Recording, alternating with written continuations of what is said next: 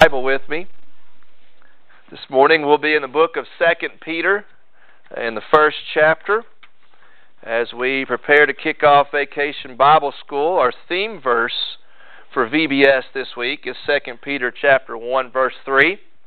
And so what I like to do uh, as we prepare for uh, the week of Bible school is to kind of take that verse, put it in its context, and kind of prepare our hearts and our souls uh, for what we are to learn at, at Bible school this week. So Second Peter chapter 1 will be in the first four verses today. Our VBS theme is Game On, and I'm always excited for Vacation Bible School. It's always a great time in our church. As I said, we see all the children come, and we see all the adults participating and volunteering. And by the way, our adults did a great job yesterday decorating our church and our classrooms and uh, getting us all in the VBS spirit. So grateful for that. I love Vacation Bible School. I'm particularly excited about this sports theme. As a sports fan, uh, it's always tempting for me when I preach to just fill up each sermon with sports illustrations. That's just because who I am, and I see, I'm like, oh, that reminds me of this or, or that situation. But I've come to understand not everybody is a sports fan. And so, if I were to do that each and every sermon, some of y'all may not feel as connected with the message. But today, because of this theme, I feel unchained. And so, here comes all of the sports analogies this morning. And but in reality, uh, the biblical writers do use a lot of sports metaphors.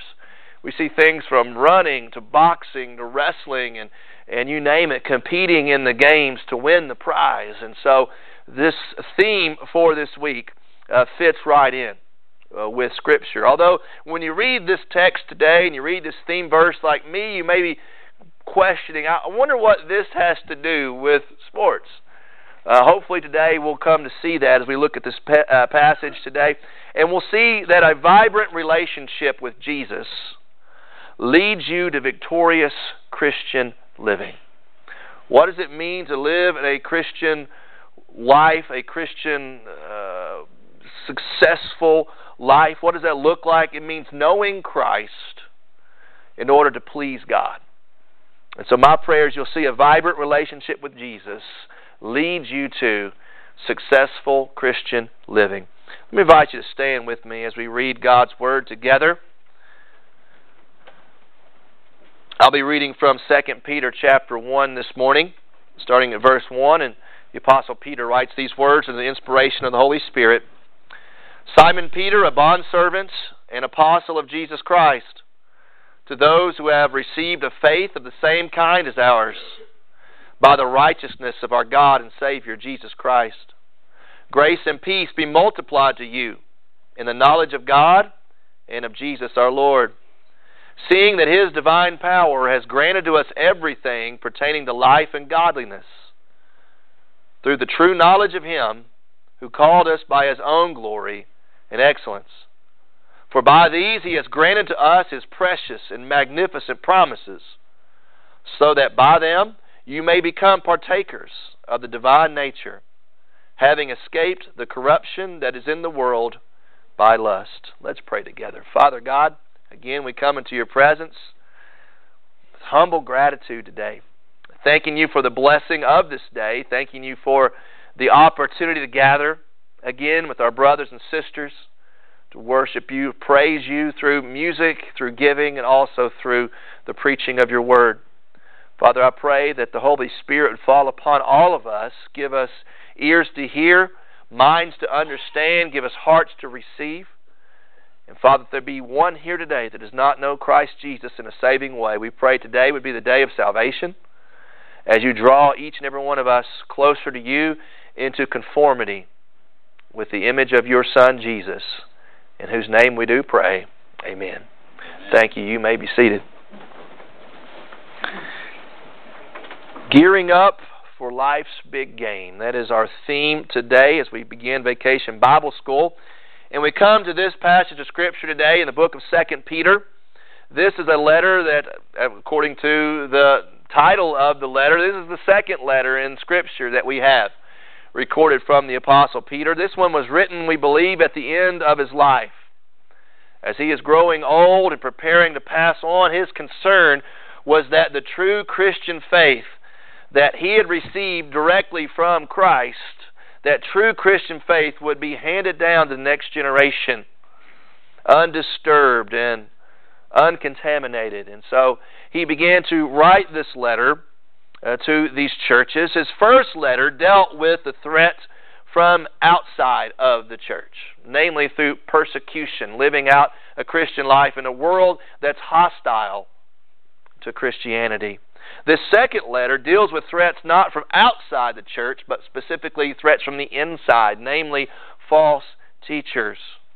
Peter is writing to warn these churches against false teaching and to exhort them to continue on in the true Christian doctrine that leads to true Christian living. These false teachers had come along after the disciples who these false teachers were rejecting the apostles' authority.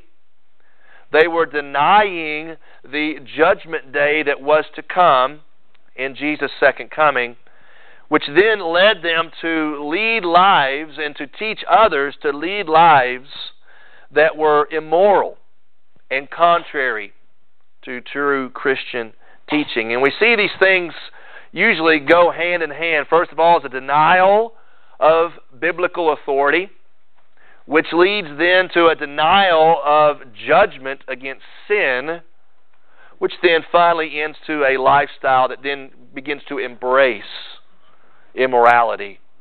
That was true in Peter's day, and how true it is for us today in our culture. People reject the authority of the Bible, deny the idea that there is a judgment against sin, and then begin to lead lives that are contrary to God's design and God's desire.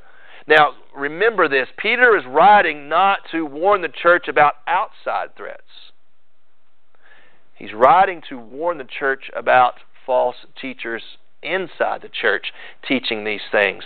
And we do see that in our culture today. Unfortunately, we look at churches all around that deny the authority of Scripture and begin to embrace sin, denying that sin is, is evil and judged by God, and saying anything goes. We just embrace everything in the name of tolerance. But Peter reminds us as he reminded his readers then, he reminds us today that victorious Christian living requires us to grow closer to Jesus and be transformed by his grace into his image. And victorious Christian living is very similar to sports, as we're going to see today. What, what does it take to become successful in the world of athletics? Well, first of all, you've got to know the fundamentals. you've got to know the basics you got to know the rules. You've got to also have the proper equipment. If you want to succeed in any kind of game, any kind of athletic endeavor, you've got to have the right equipment, knowing the fundamentals, having the right equipment, and then you need to have the proper motivation to do your best, to try your hardest, to begin to excel at your sport, at your activity. And Peter, with those things in mind, reminds us how we are to gear up for life's big game, first of all, with Christ's perfection. That's the fundamentals. And Peter's writing to remind that audience, he's writing to remind us and how often we need reminders. We set those on our phones or write those on our calendars. We need reminders. And the older I get, the more reminders I need. we need reminders, and Peter is writing to remind them of the fundamental truth of all of Christianity. And that fundamental truth is this grace. It's grace. It's God and His grace reaching out to us, embracing us, and drawing us to Himself. That's where it all begins. The fundamentals of grace. We see that in these first few verses specifically verse 1, Christ's perfection comes to us by, first of all, our sanctification by Him. Sanctification means to be made sacred, to be made holy. It's the process through which God cleans us up, starting on the inside, which then works its way out. Inside in our hearts, then works itself out in our living. How do we see that? Verse 1 Simon Peter. This is the Apostle Peter. He is writing, and he's calling himself, first of all, a bondservant, a slave of Jesus. He's speaking of his humility, that he belongs to Christ. He's, his calling is to serve Jesus. But also, he identifies himself as an apostle, as one who is sent, as one who, who has received authority to lead and direct and to teach. So, this humility of Peter and this authority of Peter, he reminds his audience that this is of Jesus. It is by the will of God that Peter is called to serve him, that Peter is called to lead others in service to Christ. It is by God's saving act and by the Holy Spirit's cleansing power that Peter is then set apart. He is saved to serve, which we all are as Christians. Whatever calling we have, we are saved to serve. That's God's sanctification process. Then we see our salvation by Him in verse 1. Peter is a bondservant and apostle of Jesus Christ. He's writing to those. Who are the those? Who is the audience of this letter? Well, if we believe, as most scholars do, that the audience of Second Peter is the same group of churches he wrote in First Peter, he's writing to a group of churches located in modern day Asia. He is writing to a group of churches that are predominantly Gentile. They are not Jewish by birth, they're not Jewish by heritage. He is writing to those who have come to faith in Jesus Christ, who have been brought into this family of God. This new concept of the church, which includes Jew and Gentile in one body of Christ. He says, To those who have received, past tense, God has given to them, you have received a faith of the same kind as ours.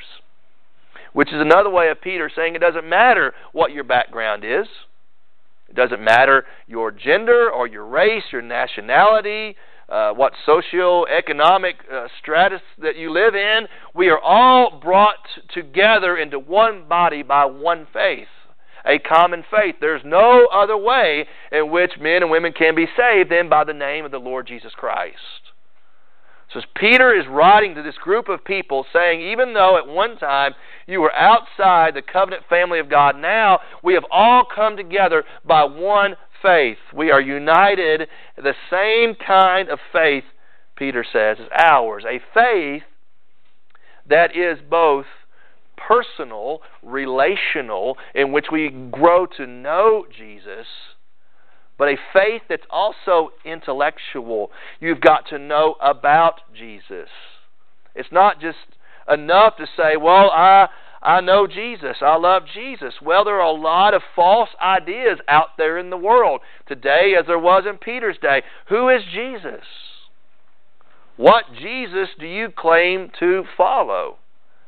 And so, a faith the same as ours, Peter is saying, your heart for Jesus also must have a you must have a head for Jesus, a knowledge of the truth, and we'll get to that here in just a second. A faith that is the same as ours, our salvation by Him.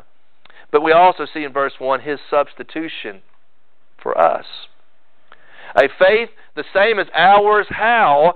By the righteousness, the right standing, the goodness, the holiness, the moral perfection, the saving work of our God and Savior, Jesus Christ. It's a righteousness that comes to us.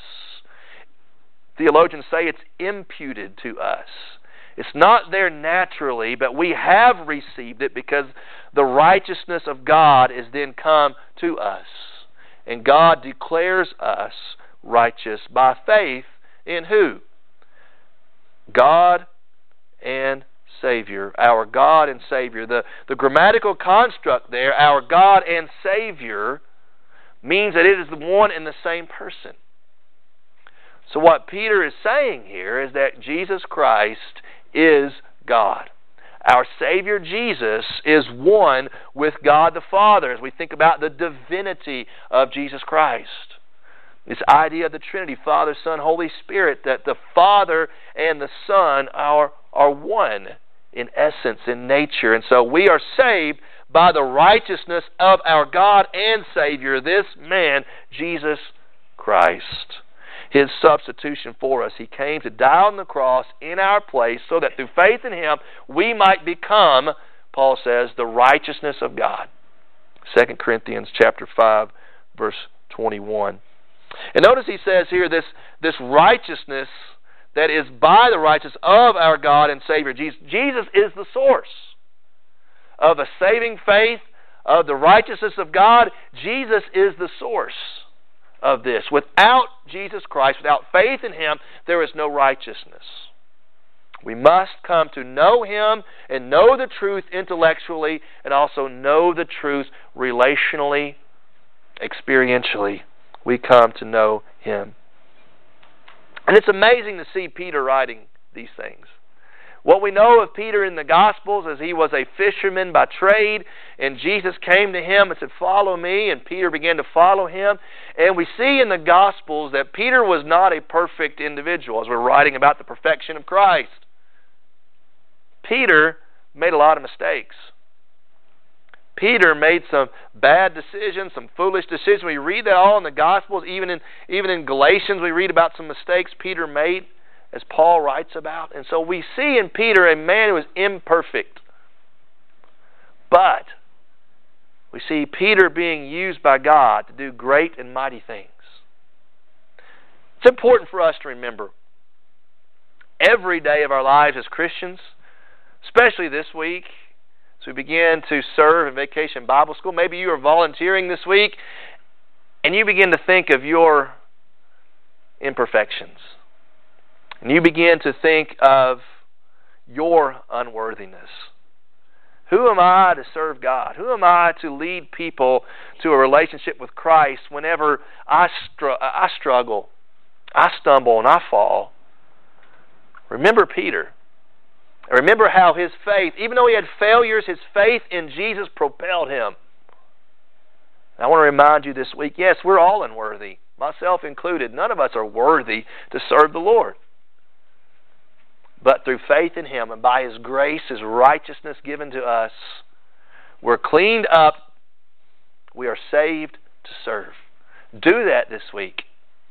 Do that every day as a Christian. Gear up with Christ's perfection, not our own, but His.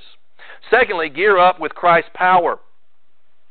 His power. He gives us strength to succeed. What does that mean to succeed as a Christian? Got a lot of ideas in our heads, maybe, you know, success to me means this. Success to the world means this. What is success from a biblical standpoint?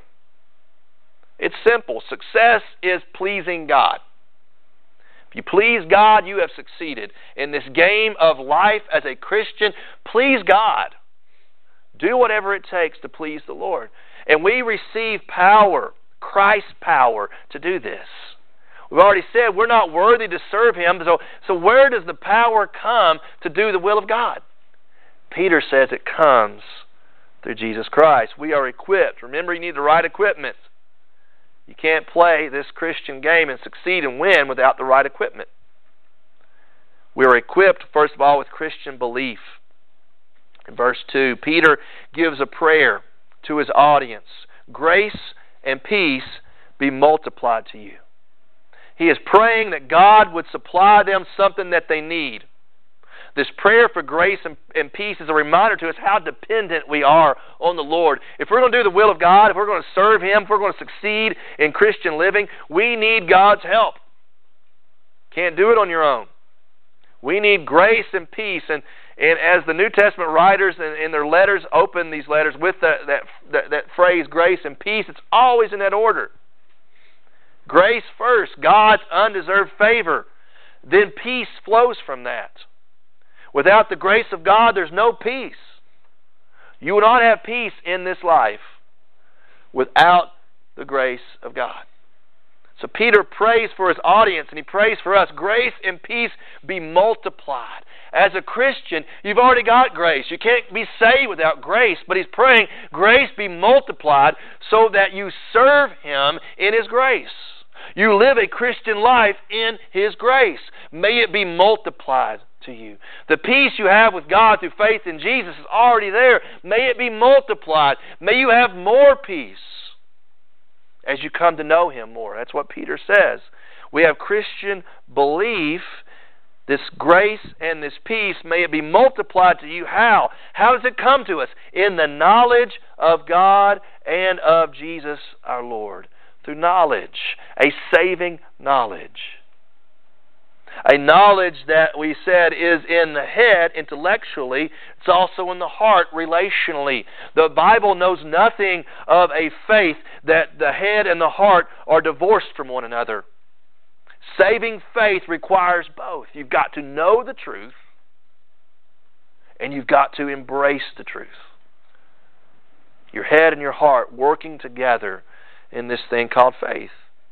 So, if pleasing God is the goal, we've got to have the right belief in our minds and in our hearts. Grace and peace be multiplied to you in the knowledge of God and of Jesus our Lord. And by the way, the grammatical construction there is that there are two individuals. The first one in verse 1, there was only one. This time there's two. It's a beautiful reminder to us of the essence and the doctrine of the Trinity. The Father and Son are one in essence. Jesus is God. However, Father and Son and Holy Spirit are all three different in personhood. We can chase that rabbit all we want this morning, but let's move on with our text here. We see we gear up with Christ's power through Christian belief, but also Christian behavior. We are equipped for Christian behavior. God has saved you and given you this knowledge of Jesus, not just to fill your head and your mind and get you all puffed up.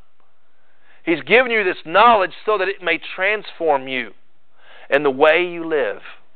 Peter says that in verse 3 when he talks, talks about this power. He says, Seeing that His divine power, this power from above, this power from heaven, His divine power has granted to us granted to us. It's perfect tense. it means it's already happened, but the effects are ongoing. It's already happened in the past. It's already done it. The effects, we are still feeling those effects, and we always will. It's a perfect tense. It's also passive. It's something God does to us.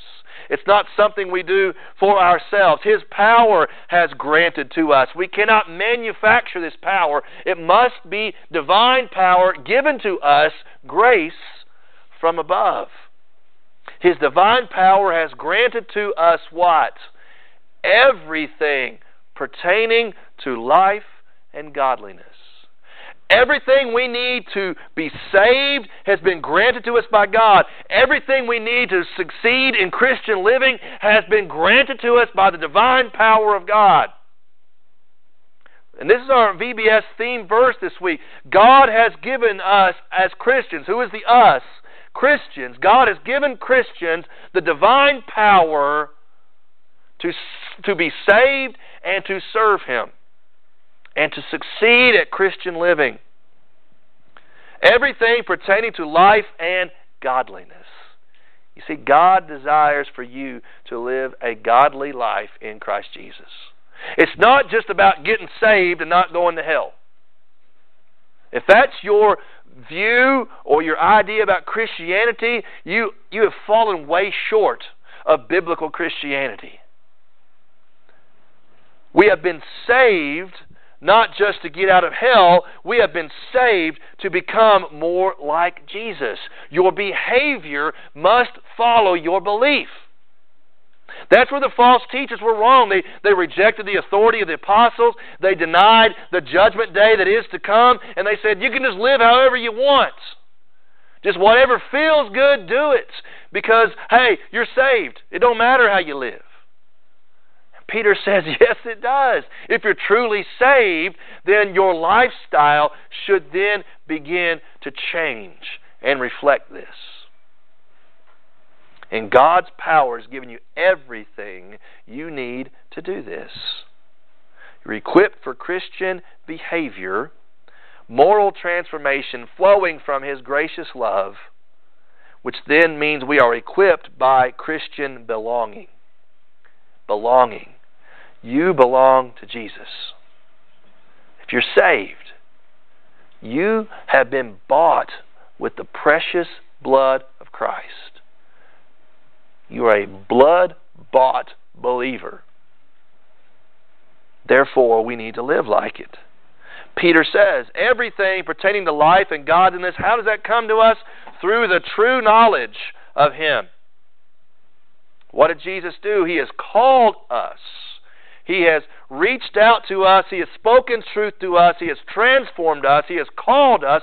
He has adopted us. He has brought us in by His own glory and excellence the glory and the radiance of Christ, the moral excellence, the, the purity of Jesus. In other words, He has called us to Himself, and we have seen His beauty, and we are drawn to Christ, His glory and His excellence. He has called us and made us His own. And we are equipped through that knowledge that we belong to Jesus. That should, that should radically change the way you think and the way you live, knowing you belong to Christ. Therefore, live like it. Live like it, being drawn to His divine beauty. We've had a lot of severe storms blow through here the last couple of days. And we, as most of you know, we're without electricity for a little less than 24 hours. There are people in, in Lexington, I'm told, and Mount Sterling that still have no electricity. And while it was an inconvenience, things could always be worse. But it was a, a very vivid reminder to, to me and, our, and to our household how much we depend on this thing called electricity. Walking into a room and, and flicking the light switch, knowing very good and well lights ain't going to come on. But still, just instinctually walking in and flicking that switch, and then you feel stupid. You're like, what'd I do that for? We are so dependent on this power source that when we don't have it, you're not tapped in, you're not plugged in, things don't work. In order to succeed, in Christian living, you've got to be equipped with the divine power that only comes through a relationship with Jesus Christ. If you don't spend time with Him, if you don't spend time in prayer, you don't spend time in the Word, you don't spend time in worship and service of Him, you are separating yourself from the power source. And how in the world are you going to succeed in Christian living? How in the world are you going to succeed in this game of life, this big game of Christian living, without the power, without the equipment. You can't. You won't. And so gear up, first of all, with Christ's perfection. Secondly, with Christ's power. Finally, gear up with Christ's promises. We spoke about motivation earlier. You know the fundamentals, you got the right equipment, now you need the proper motivation to train, to practice. We're talking about practice. You got to train. You got to equip yourself. You got to you got to learn. You gotta you got to fail.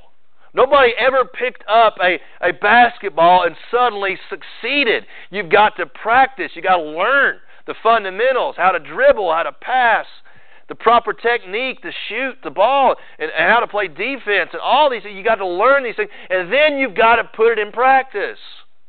And when you first practice, you fail. You stink. You ain't any good. And that's that's just the way it is.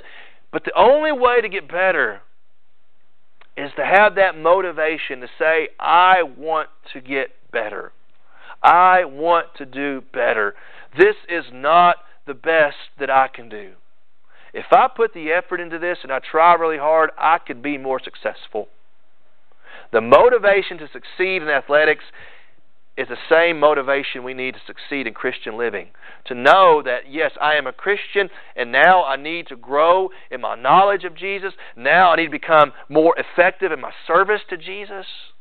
My motivation to do better is not that God would somehow love me more if I serve Him more, but loving Him more will then lead to a better service for Him. We serve Him faithfully, not to get saved or stay saved. We serve Him faithfully because we are saved. In our gratitude, motivation flows from appreciation. Of what Jesus has done for us. We see his promises in verse 4. We see, first of all, the revelation of Scripture. Peter says, For by these, by what?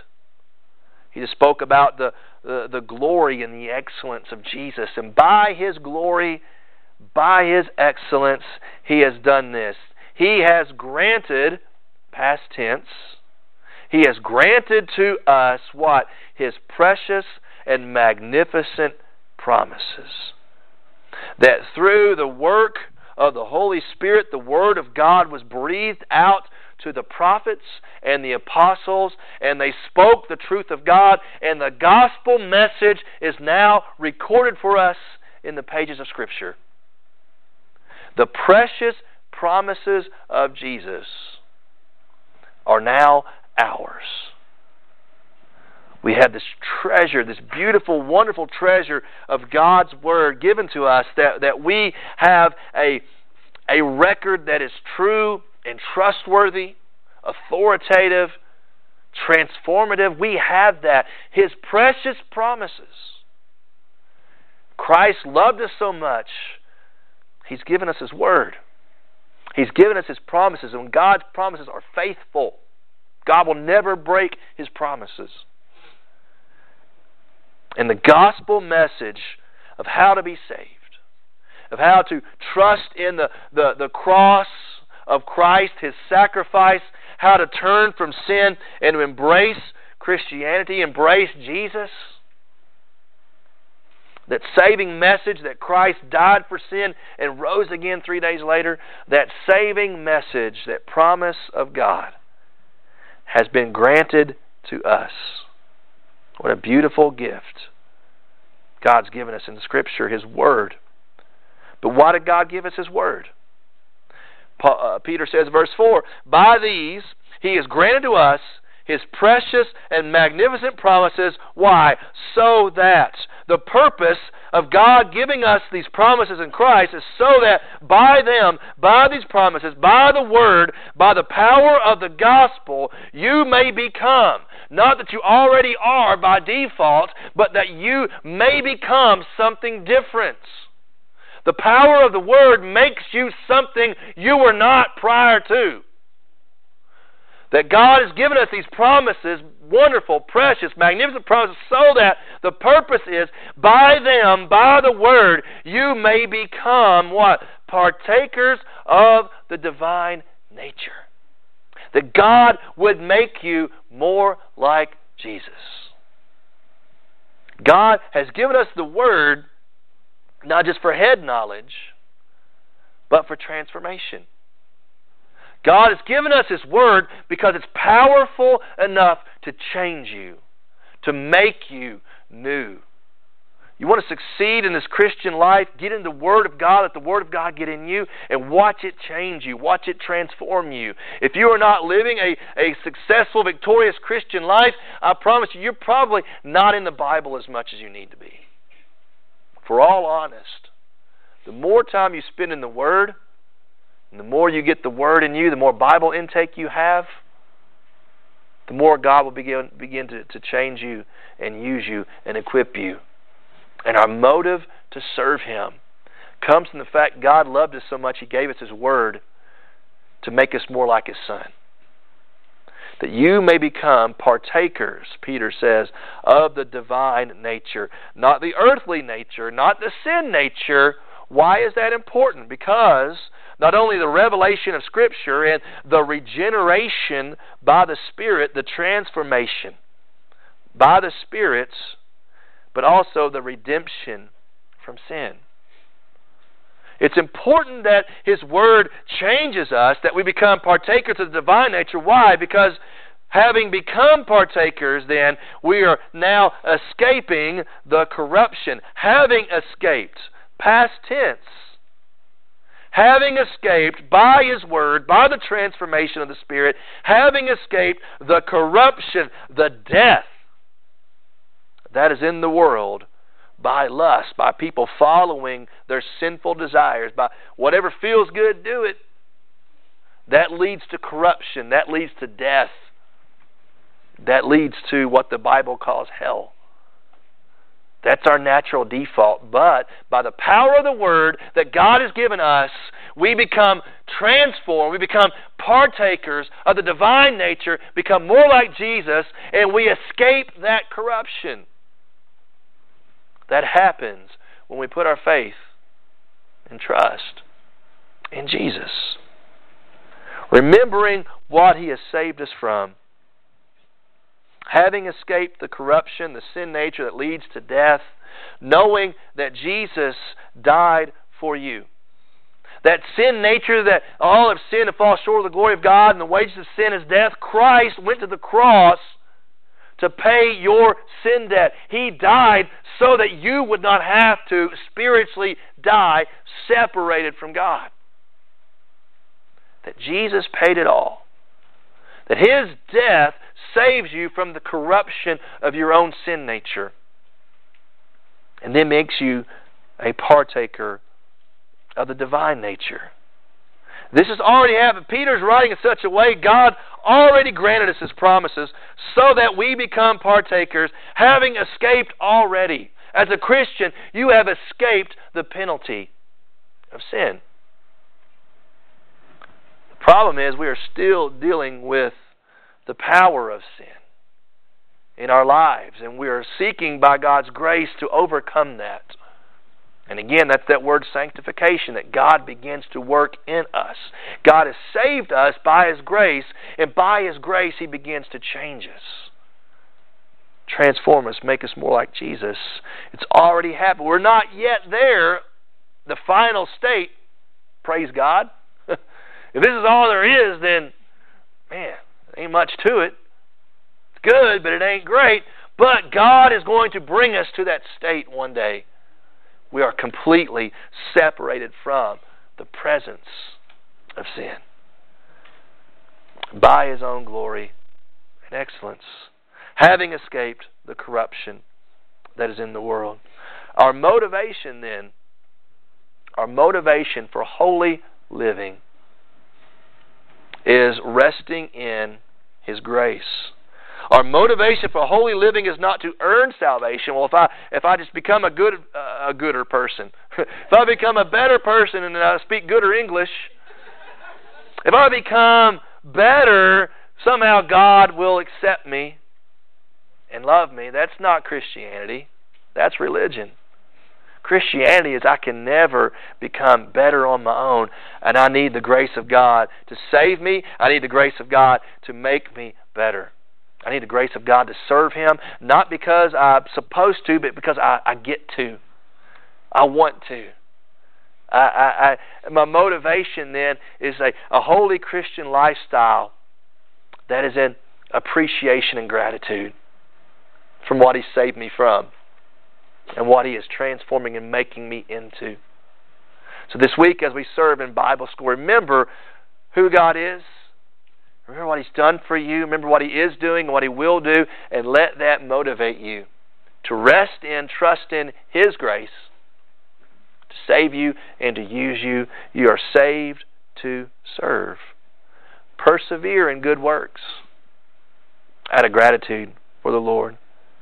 And you will see that a vibrant relationship with Jesus leads you to victorious Christian living. For those of us who are sports fans, especially Kentucky basketball fans, we remember we remember the 2012 season, don't we? Our last national championship.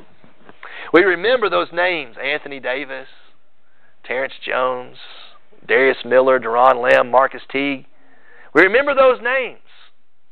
Do you remember the name Brian Long? Like, who's Brian Long? Well, he was a walk on on that team. And uh, a running joke became, you know, I wonder if Brian Long appreciates, you know, the fact of being on a, a, a national title winner. And the truth of the matter is, at the end of the season, when the team received their championship rings, the superstars received their rings. The bench warmers got their got their rings too. And in this game of Christian life, Christian living, the superstar is who? It's Jesus Christ. He is the only superstar. He is the MVP. The rest of everybody else were scrubs in comparison to Jesus, right? He's the one who won the victory. He's the one who conquered death. He's the one who died and rose again. Jesus paid it all. Victory in Jesus. All we are called to do then is come to Him and ride on the coattails of His power and His saving work, and we receive the championship ring. He is the MVP. We are the bench warmers. But in reality, He brings the victory.